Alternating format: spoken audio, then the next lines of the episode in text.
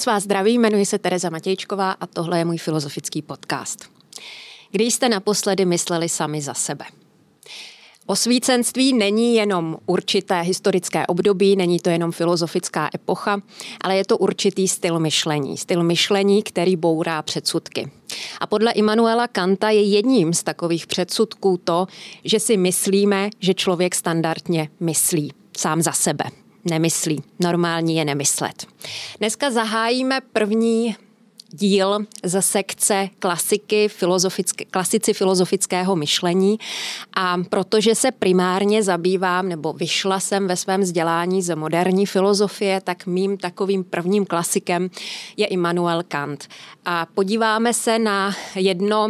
Hmm, skutečně nej, z nejslavnějších pojednání dějin filozofie na esej Co je osvícenství. To bude první část eh, tohoto dílu a v druhé části nebo v závěrečné části se podíváme na to, jakým způsobem um, je tato esej, co je osvícenství, dále rozpracovávána a to, pra, a to především v díle jednoho současného myslitele německo-izraelského filozofa Omriho Böhma, který říká právě dneska je nejlepší možná doba na to, abychom znovu četli Kanta, co je osvícenství. Připomíná, že před méně jak 50 lety, zhruba před 45 lety, znovu četl tuto esej Michel Foucault a říká, že každá společnost, kultura by si jednou za čas měla dát tady to zopakování. Tak já vás k tomu dneska zvu. Pojďme se nejprve podívat na to, co je to za text. Tak v češtině vyšel v, tomto, eh, v této knize Studie k dějinám a politice. Eh, jak jsem zmínila, eh, je to esej čítající asi 7-8 stran. Kant tuto esej napsal roku 1784 a uveřejnil ji v nově uvedeném nebo na trhu nově uvedeném měsíčníku Berlínsche Monatszeitschrift. A vlastně to byla trošku taková nouzovka, uvědomoval si, že eh, jeho eh, kritiku čistého rozumu um, lec kdo nepochopí, uh, lec kdo ji neporozumí a že nemá takové publikum, jak by si představoval. Potom uh, napsal popularizační spis, nebo pokusil se o popularizační spis, řekněme to spíše takhle. Ten se jmenuje Prolegomena ke každé příští metafyzice, jež se bude moci stát vědou. A možná už z názvu patrné je, že ani eh, tato kniha eh, mu úplně eh, nezajistila ten efekt, který si očekával. Tak na to šel polopatičtěji a opravdu napsal esej Zodpovězení otázky dvojtečka, co je osvícenství. A podařilo se mu napsat opravdu pravděpodobně nejslavnější filozofickou esej eh, všech dob eh, a jeden z nejinterpretovanějších textů filozofických. A začíná taky velmi slavnou větou, už nechci říct nejslavnější, nebo jednu z nejslavnějších filozofických věd, která, sem, mm, která zní takto. Osvícenství je vykročení člověka z jeho jím samým zaviněné nesvéprávnosti. A než se eh, krátce podíváme na některé pasáže toho textu samého, tak bych jenom zmínila, mm, v jakém období se nacházíme. Říkala jsem, že Kant píše tuto esej 1784, což je období, kdy už se prohnalo osvícenství Skotskem, Británií a Francií. Ve Skotsku eh, je osvícenství spjato s Davidem Humem a um, ve Francii s Voltérem a Rousseauem. A vlastně, co je specifické pro osvícenství a co vstoupí i do um, filozofie Immanuela Kanta je důraz na zkušenost. Důraz na zkušenost na dvou rovinách. Jednak na osobní zkušenost, to znamená slepě nepřejímáme autority, ale sami si testujeme ve svém životě, co je správné a co považujeme za pravdu. To znamená, zpět vlastně k úvodní části tohoto celého podcastu. existuje pravda, tak vlastně Kant říká, no i každé poznání musíme nějakým způsobem vtáhnout do naší zkušenosti. Neprožité poznání um, není tak zcela moje vlastní poznání. A v tomto ohledu eh, je skutečně stěžejní i empirismus eh, Davida Huma, ale ta, eh, ten důraz na zkušenost se přelévá pochopitelně i do vědy. Jsme v období, kdy začínají dominovat postupně přírodní vědy a kdy se oslabuje autorita víry, teologie, což je samozřejmě neempirická věda. To znamená, věda, poznání musí stát na replikovaném, replikovatelném experimentu.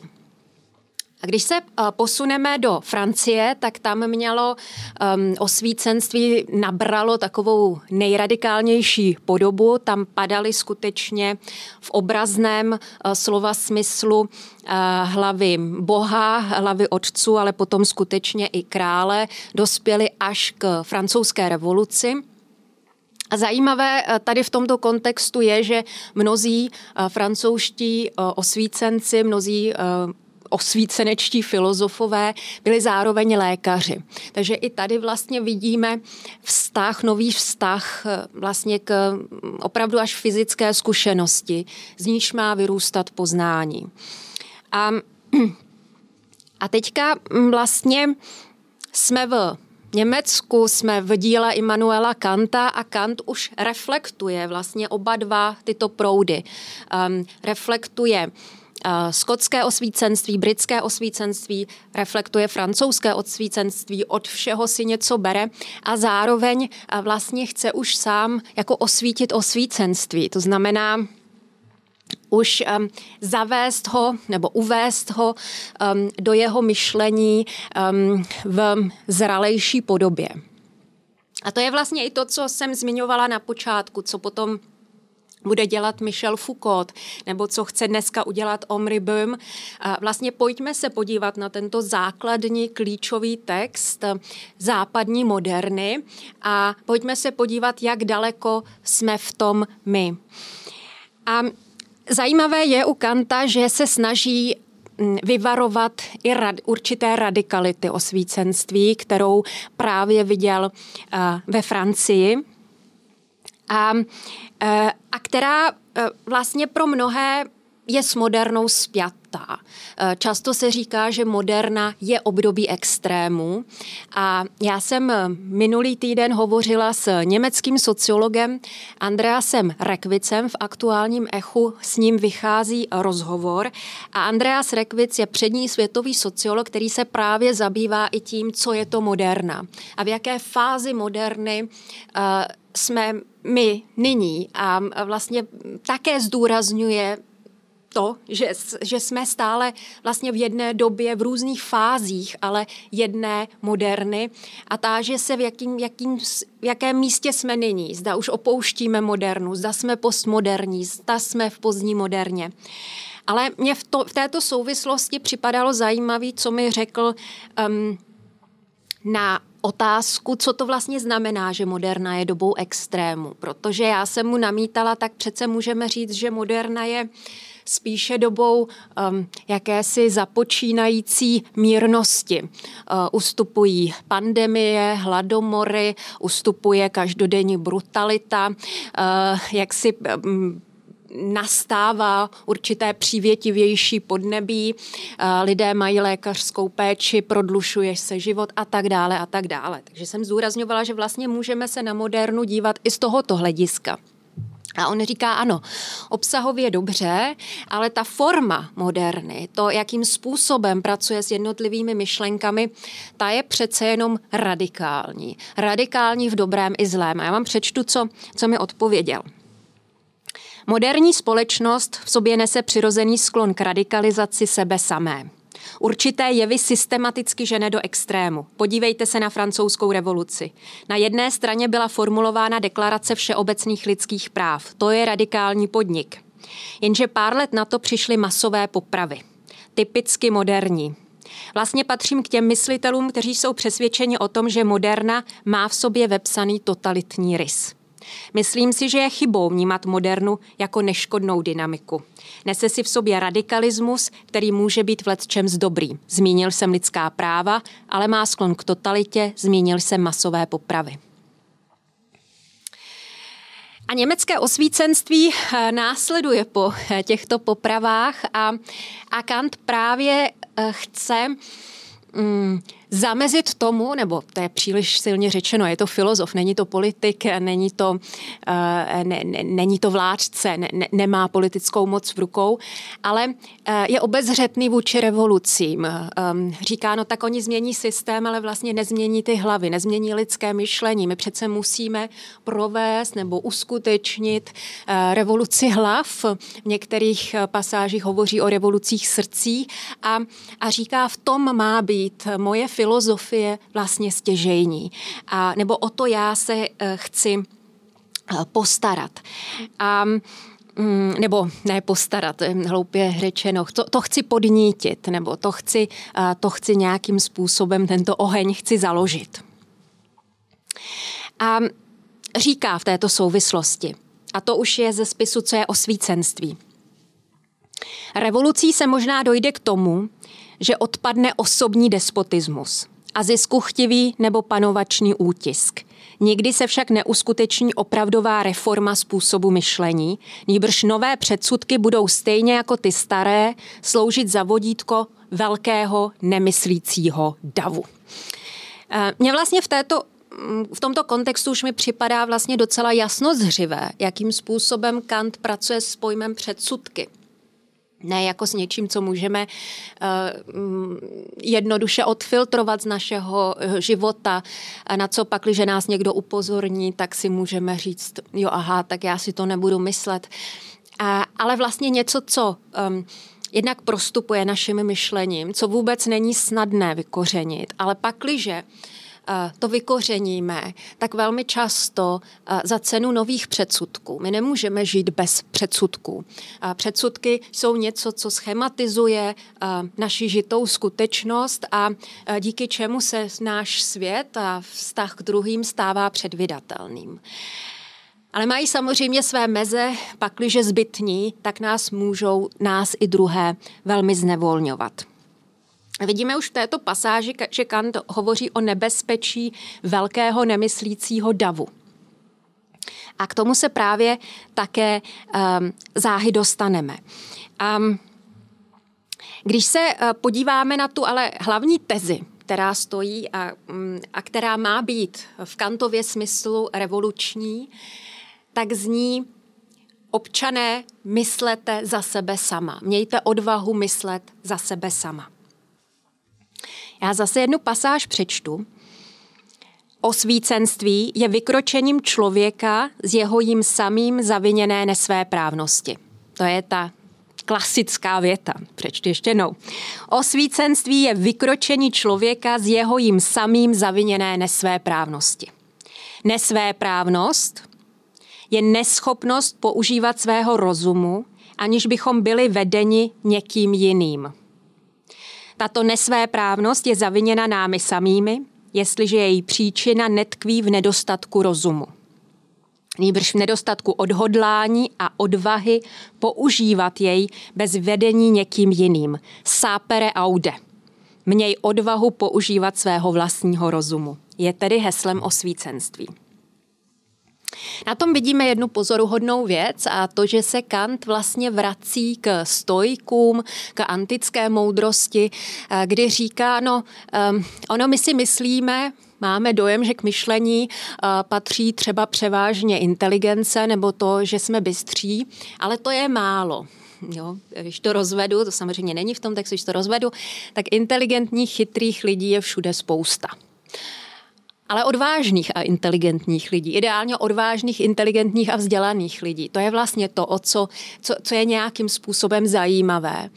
A Kant vlastně jako by šel dál a říká, no bez odvahy není ani myšlení. A to tím neznamená, že um, musím vlastně mít odvahu, abych um, vykročila do veřejného prostoru, ale uh, že vlastně odvaha je nějakým způsobem forma myšlení a že i když budu sama doma a nebudu odvážná, tak vlastně se budu bát i sama v sobě odhazovat eh, nějaké stopy toho, co eh, Kant označuje jako nemyslící dav. Budu se eh, toho držet, budu to chápat jako něco, co mi dává určitý typ jistoty.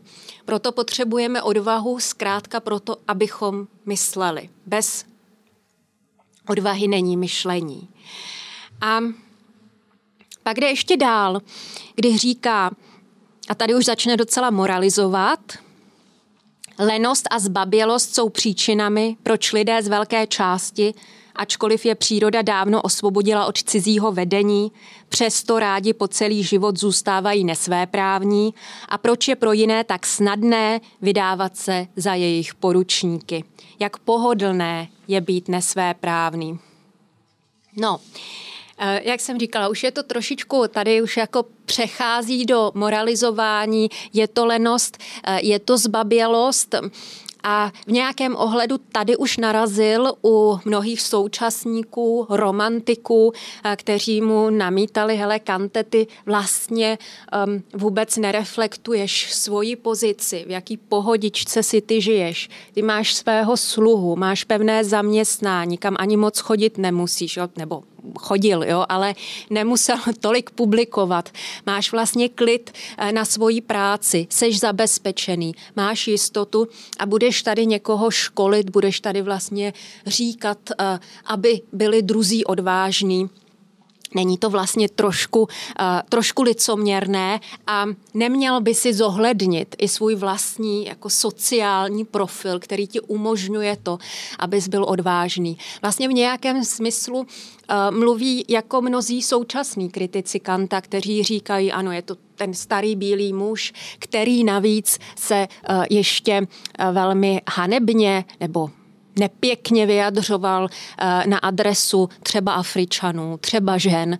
A i na, to se později, eh, I na to se později podíváme. Ale to, co tady teda vidíme, eh, je v nějakém smyslu skutečně něco, co můžeme označit jako takovou hm, připsání odpovědnosti za svobodu jednotlivci. To může být skutečně problém. To za prvé. A co Tady ještě vidíme takový typicky asi um, jako uh, německý prvek, kdy Kant spojuje myšlení se prací. Je to, uh, je to pracné, potřebujeme, potřebujeme být k tomu nejenom odvážný, ale je to také uh, velká fuška, musíme být, musíme být pilní a dokonce Kant říká, no my máme, vlastně člověku byla dána uh, nesmrtelná duše, aby jsme měli celou věčnost na to, abychom se zlepšovali. Takže je tady ten vlastně ideál ideál, nějaký zlepšování, sebeopracování toho, co Kant označuje jako křivé dřevo, jimž my sami jsme. A teďka eh, bych přešla k vlastně úplně centrální pasáži eh, toho textu. Máme-li knihu, která má za mne rozum duchovního, který má za mne svědomí, lékaře, který pro mne stanovil dietu, nemusím se aspoň sám namáhat. Nemusím myslet, jen když mohu zaplatit. Jiní již za mne převezmou tu mrzutou záležitost. O to, že zdaleka největší část lidí, v tom celé krásné pohlaví, považuje tento krok ke své právnosti, kromě toho, že je obtížný, také za velmi nebezpečný, se již postarají oni poručíci, kteří na sebe laskavě vzali nejvyšší dohled nad nimi. Takže my nechceme myslet, protože je to pohodlné, protože se o nás druhý postarají a nejhorší na tom je ještě krás, krásné pohlaví, které eh, naprosto jak si má sklon odhazovat eh, odpovědnost za sebe a připisovat je druhým. Tak všimněte si, máme tady lékař, který mi stanovil dietu. Ani tomu nemáme podle Kanta důvěřovat. Um, později řekne, nemáme ani výběrčímu daní důvěřovat, nemáme knězi důvěřovat, všechno máme sami otestovat, všechno máme sami um, promyslet. To na první pohled se nejeví vlastně jako úplně schudne, řek, můžeme si říct, tak jak by vlastně na takovým půdorysu vůbec mohla stát společnost, když by si každý třeba stanovil, kolik bude chtít platit daní, anebo jakým způsobem může člověk sám ohodnotit eh, vhodnost léčby když nemá to poznání. Ale všimněte si, že to jsou skutečně v nějakém smyslu problémy, které řešíme i dneska. Do jaké míry vlastně můžeme uh, odevzdávat odpovědnost lékaři, politikům, druhým lidem. A jako by se tady eh, ale zároveň v této pasáži eh, ozýval i takový afekt, velmi často ve filozofii přítomný, eh, podle kterého mm, už schopnost říct ne, bude to podle mě, je pramen myšlení, anebo je dokonce myšlení samé. Velmi hezky to vyjádřil Friedrich Nietzsche, který tohoto afektu skutečně nebyl prostý. Je tam určitá jako prvek opravdu takové adolescentnosti, již ne je myšlení a myslíme si, když budeme jako rebelovat, že už tím jsme nějakým způsobem svobodní a autentičtí. A Friedrich Nietzsche um, um, pronesl, že ano, z nás činí otroky, ne z nás činí svobodné pány že v momentě, kdy se jaksi vzbouříme, tak padají okovy. A, ale Kant vlastně postupně, ač tady to je vstup do té eseje, tak postupně přece jenom eh, předkládá trošku komplexnější eh, pozici a dokonce řekne v průběhu té eseje něco docela jiného. Když řekne, že i ten, který sa sám osvícený, může říct, rozumujte, kolik chcete a o čem chcete, jenom poslouchejte. No, tak tady se vlastně tak na jednu stranu se nám říká, myslete za sebe sama, ale zároveň poslouchejte. A tohle mi připadá vlastně zajímavé téma té eseje, že my máme dojem i v kontextu druhé světové války a e, různých dramat 20. století, že vlastně poslušnost, plnit rozkazy eh, je něco, co naprosto neslučitelné se své právností, s autonomií. A skutečně třeba Hanna Arendtová, která vychází z Immanuela Kanta, řekne i ve vztahu k druhé světové válce, eh, nikdo nesmí plnit rozkazy. Nikdo nemá, nakolik je člověk, tak nemá právo plnit rozkazy. A já myslím, že Kant by to nakonec taky řekl, ale přece jenom ta pozice je složitější a pojďme si ji rozebrat. Pojďme si, začali jsme lékařem, tak eh, Kant řekne, no jednoduše následovat dietu, kterou nám stanovil lékař, to bychom neměli činit, ale e, není to jeho poslední slovo. Protože my můžeme různým způsobem se stavit k předepsané léčbě. My můžeme přijít k lékaři a říct mu, uh, mám tento a tento problém, udělejte s tím něco, mm, ne, nezdělujte mi detaily, já vám věřím. Tak to myslím, že by byl postoj, který by nebyl úplně s osvíceneckým konceptem občanství um, slučitelný. Můžete ale také za tím lékařem přijít a na základě porozumění tomu, jak funguje věda, eh, se mu svěřit do rukou s tím, že víte, eh, že nic lepšího není k dispozici, s tím, že víte, že lékařovo poznání eh, je omezené, že vědecké poznání je omezené, že se neustále testuje a přehodnocuje, že nemusí mít pravdu, že zrovna u vás to nemusí ta léčba vyjít, ale přesto si řeknete, Lékař se vzdělával tam, kde já jsem se nevzdělávala, proto je lékař, má přede mnou náskok a já vlastně důvěřuju v tomto ohledě vědě a rozumím tomu, jak funguje. Tak tady si myslím, eh, že už by vlastně to bylo určitý osvícenecký postoj, naprosto slučitelný s tím, že vám lékař zároveň řekne a teď udělejte to a to a já vlastně dále to nebudu zkoumat, nezačnu studovat teda medicínu, jestli um, to tak skutečně je. Na druhou stranu si všimněte, že přece jenom uh, určitý osvícenecký apel je při nejmenším západní medicíně přítomen a Kant s tím bude, sou, bude nějakým ohledu sou, souviset, protože nakonec veškeré lékařovo poznání um, může být přebyto mým stanoviskem, ne, já to nechci. Já se nechci léčit nebo nechci se tímto způsobem léčit. A tady je skutečně jako zakotveno osvícenecké dědictví, moje tělo eh, je nějakým bytostným způsobem spjato s mojí důstojností, jakožto osobou, a já můžu eh, vlastně vyjádřit veto eh, před poznáním lékaře. Já mám dokonce právo na nevědění, pakliže nebudu chtít být informována o svém zdravotním stavu.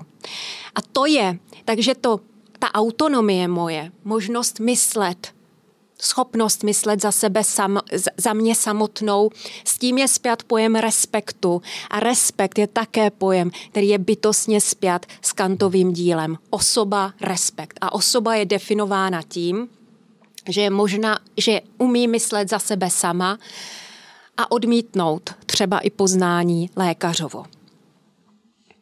A jak je to tedy eh, s těmi daněmi? Tak znamená to, že v tom případě eh, můžu také říct výběrčí daní, no třeba můžu říct tak z principu, nejsem odpůrce daní, ale eh, ten stát funguje tak neefektivně, eh, že nepovažuji za smysluplné, rozumné dokonce, mu své peníze svěřovat. A v tom případě můžu si dovolit neplatit daně, Děkujeme, že posloucháte podcast Pravda neexistuje. Celé znění epizody najdete v rámci předplatného na echo24.cz. Pokud nejste předplatiteli Echa, můžete si podcast předplácet samostatně na platformě forendors.cz. Děkujeme.